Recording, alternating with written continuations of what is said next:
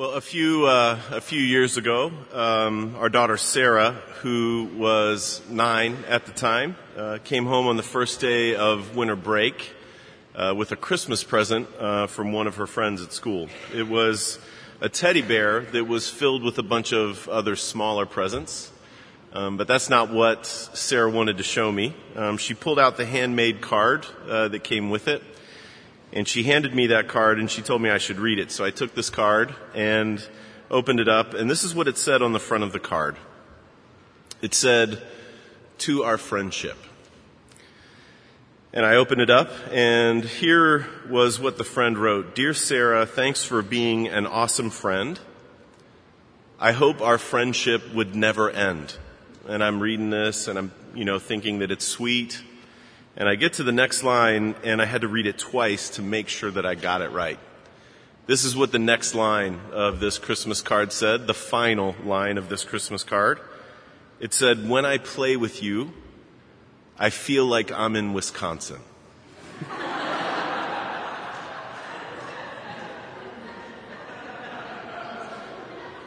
pretty, pretty astounding.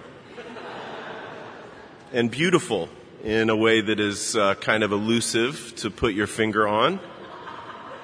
This little girl is obviously going to be our nation's poet laureate one day.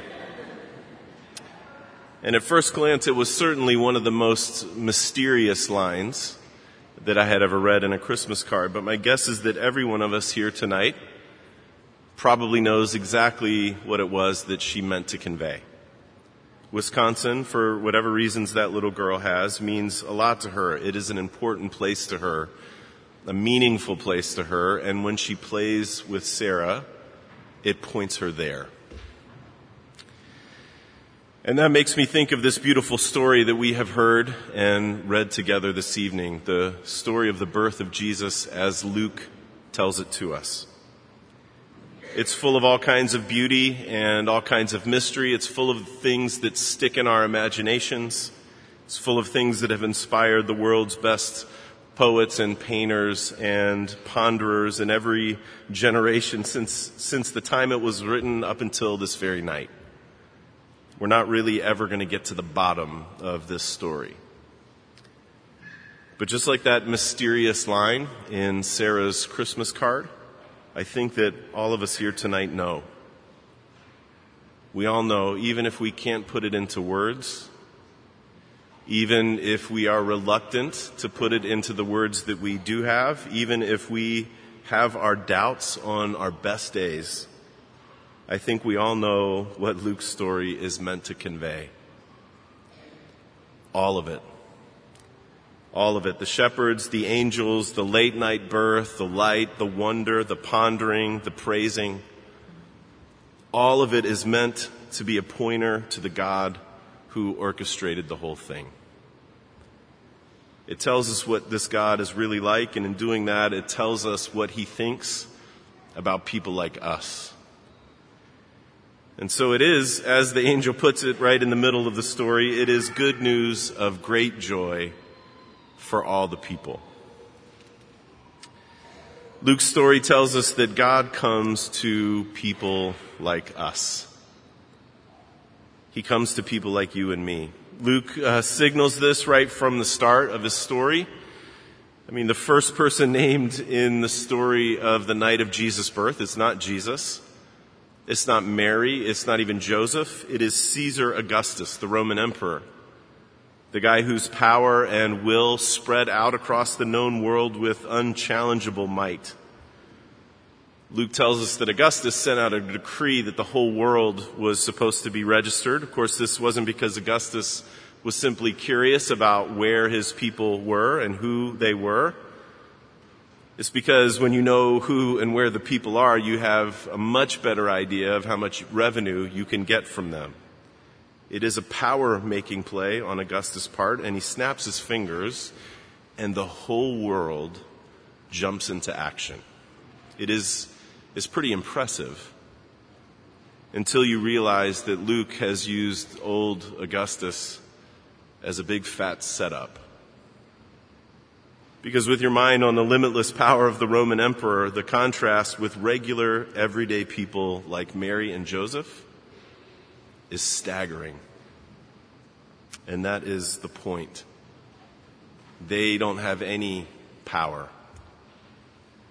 Mary and Joseph are a couple of scared teenagers. Their, their lives have been turned upside down by Mary's pregnancy. I'm sure that there are some folks who were close to Mary and Joseph who believed Mary's fantastic story that she was pregnant with a child who was conceived by the Holy Spirit, but let's be honest, a lot of folks definitely didn't believe it. We know from Mark's gospel that the shameful whispers and the shameful accusations followed Mary and Joseph and Jesus for their entire lives.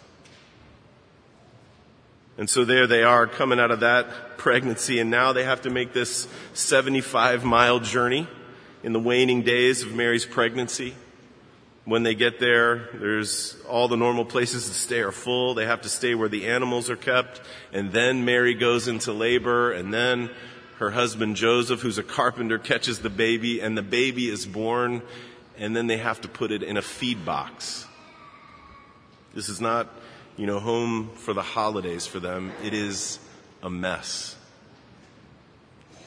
And it, and it couldn't be more clear, could it? That God comes to people like us. People who are in the middle of whatever it is we're going through, feeling as out of control as we really are wondering what in the world might be thrown in our way next. I can't know, of course, what it is you're going through tonight, what it is that maybe your family is facing. You know, maybe some of you are worried about a relationship that is faltering, or a parent who's aging, or a child whose future is uncertain to you. Some of us feel really lonely. Others of us feel hard pressed and panicked about the big load of debt that we're carrying. Maybe you've tried and tried to kick an addiction and you can't. Maybe there's something from your past that affects you every day. Listen, I, I have my own list of things like that. We all do. And for people like us, Luke has some good news of great joy. God comes to people like us. He runs to people like you and me.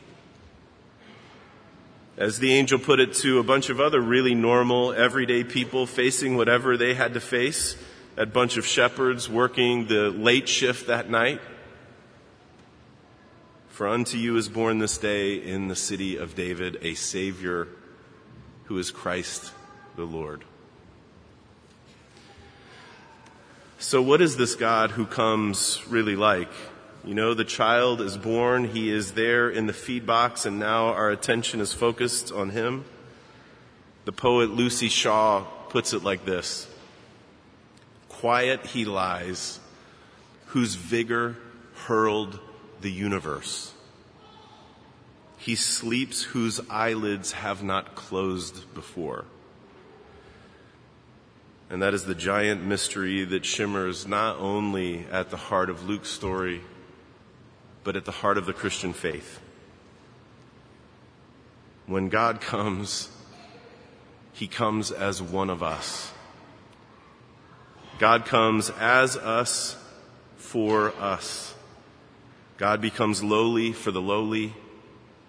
He makes himself weak and vulnerable for the weak and the vulnerable. The God of all things seen and unseen gladly becomes the baby of the feed box and He does it for you and me. There's this great detail in the story that is really easy to miss because we've heard it so many times. We heard it again tonight. It's that moment when the angels, angel tells the shepherds out on that dark hillside outside of the city that a king has been born in Bethlehem. And this is what the angel says. Here's the sign that you know you will have stumbled onto the right place. Here's the sign that you will ha- see to know that what I'm saying to you is true. You will find a baby lying in a manger in the feeding trough. is so audacious, right? No one would ever, ever put their newborn baby into a feed box unless they really, really had to. Just about any other place would be better. But here's an angel telling them, This is how you know you will have stumbled onto the birth of the true king of the entire world. He'll be in a feed box. I mean, God could have come any way he wanted to come. And this is the way that he wanted in humility. And of course, that's the way Jesus lived, and that is the way Jesus died. There is a straight path from the manger to the cross, and that path is paved with the fiery and untamed love of God for people like you and me. He enters into that path, he walks on that path so that we can be forgiven, so that we can be restored, so that we and this whole world can be made new again by his grace. So Luke tells us after the night is spent, after the shepherds go away, after things return back to whatever normal might be for Mary and Joseph and the baby Jesus, Luke says Mary reflected on what had happened. She uh, treasured up all of these things and pondered them in her heart.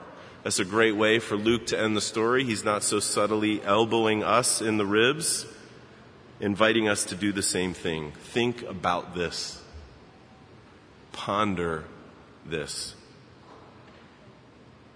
So, to all who believe tonight, to all who don't believe, to those who wish they could, to those who have no idea what to make of any of it, the words of the angel stand Fear not. For behold, I bring you good news of great joy that will be for all the people. For unto you is born this day in the city of David a Savior. He is Christ the Lord. Amen.